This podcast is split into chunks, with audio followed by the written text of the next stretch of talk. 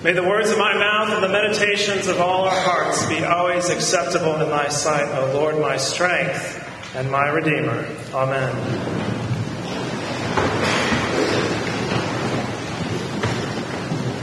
There is an unlikely uh, pastor and theologian that I've taken an interest in recently. And I say unlikely because this person has a lot of tattoos. Upon first appearance, what you see are complete sleeves of tattoos. Um, this person often swears and makes no bones about it, although never swears in the pulpit, but still. Um, and is a former stand up comedian, uh, which, you know, you might have certain thoughts about that. And this person is in recovery from alcohol addiction and uh, is very clear about drugs that, that they've taken, uh, but especially alcohol, in uh, recovery for that. And this person is a female, um, which just adds a whole new spin on that image and the first impression that people get of her. Um, and as a result, she's, she's kind of controversial based on some things that she says, but often what I see is a, a controversy over the, the image, the identity, really. Uh, and many people write her off upon first impression. I admit that I did. I had certain thoughts when I first saw her photo and have come to understand her a little better, and I repent of that. Um, but the thing about her is that she gets humanity. She really understands human nature and the human predicament. I mean, being a former stand up comedian uh, probably has a lot to do with that. If you're a funny comedian, usually you have a very perceptive, at least implicitly, understanding of human nature. It might not be a Christian perspective, but you kind of get people. Um, and, you know, being in recovery helps a lot uh, for understanding human nature. And from what I can tell, she has a, a pretty sound uh, theology. There are some things that I disagree with, and I disagree with most people on a few things. Um, but part of the, the theology has a lot to do with this perceptive understanding of human nature, um, which she understands personally, and God's answer uh, for that in Jesus Christ. And so, as a result, fellow fringe types, or you might say bohemian or, or hipster or whatever, you know, fill in the blank, these people are clamoring to her church to hear the gospel, to hear some good news. Not just good news, but someone who not only understands the good news, but understands people and where they are and what that good news means for them. And so, it's no surprise that so many people who are on the fringes quote unquote, are clamoring to our church. And I tell this story about this pastor because I think it's related to the story of the Magi that we read this morning. And here are just some of my observations about that passage. First, God manifests himself to strange Gentiles, foreigners, outsiders, uh, who also recognize the star and they travel very far to worship this newborn king of the Jews. And when they arrive to Jerusalem, the, the political and religious leaders of the Jews are greatly troubled. Herod is troubled uh, because he's the king. You know, how can there be a, another king? And all of Jerusalem, probably meant all the leadership, were greatly troubled with him troubled probably by their impressions of the, these strange men and, and the, the message that they bring about this newborn king. And the Jewish leadership, by the way, don't even make the. I looked it up on Google Maps. It's five and a half miles from Jerusalem to Bethlehem. The, the political leadership, the religious leadership of the Jews don't even make this short five and a half mile journey to Bethlehem when these strange foreigners traveled from so far away. And Bethlehem apparently at the time was not highly regarded. And that's probably why they didn't want to make that short trip. And then finally, Herod goes in secret to the Gentile Magi for some answers versus the Jewish leadership. He realizes that they have the real answer. Um, and while Jerusalem was greatly troubled, these strange foreigners, when they finally make it to Bethlehem, rejoice and fall down on their faces in the dirt and worship this new king and bring him very expensive and extravagant gifts.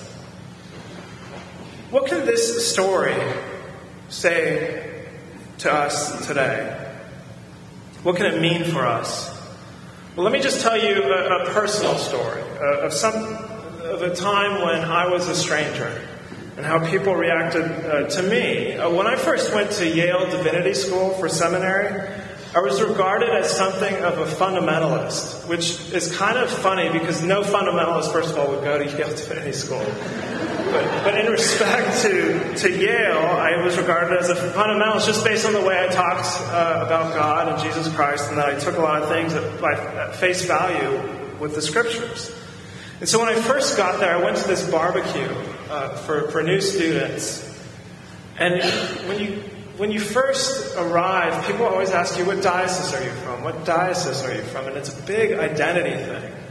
Um, and so someone asked me, what diocese are you from? And I said, South Carolina. And I kid you not, he just literally turned his back on me and walked away.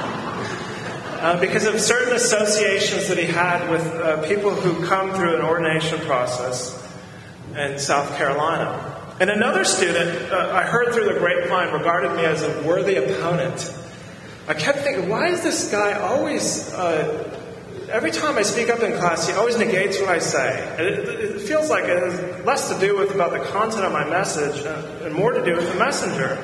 But someone told me, you have to understand that he, he actually, I've heard him say, he regards you as a worthy opponent. You're his nemesis.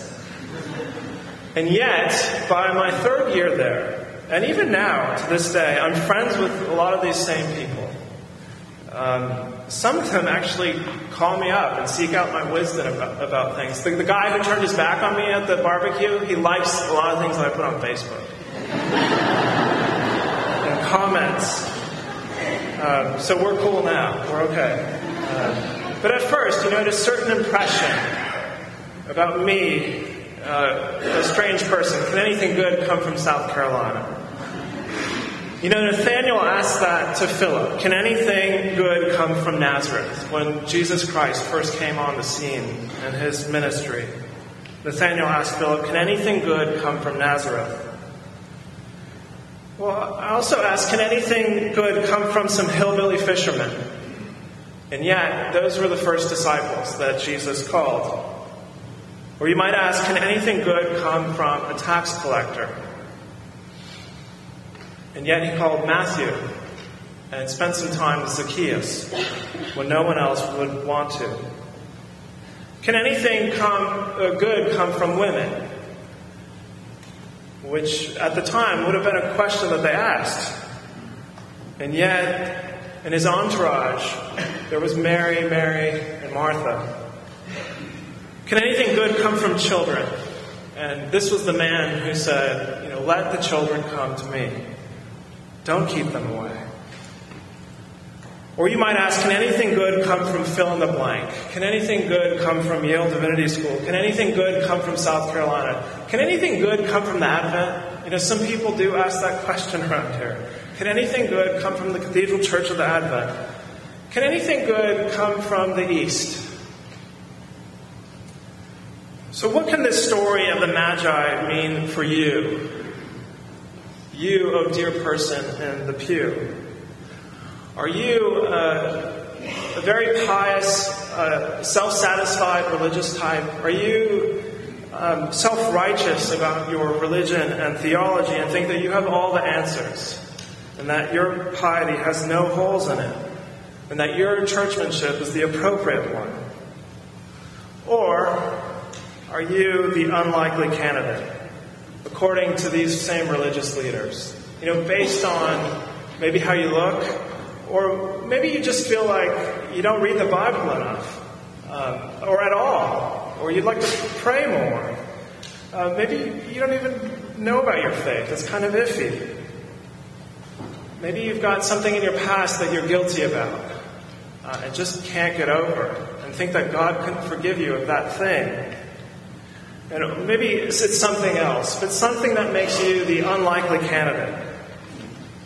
There was a, a 19th century humorist who said something about newspapers that I think have a lot to do with this story of the Magi and what I'm talking about this morning. He said, Newspapers comfort the afflicted and afflict the comfortable.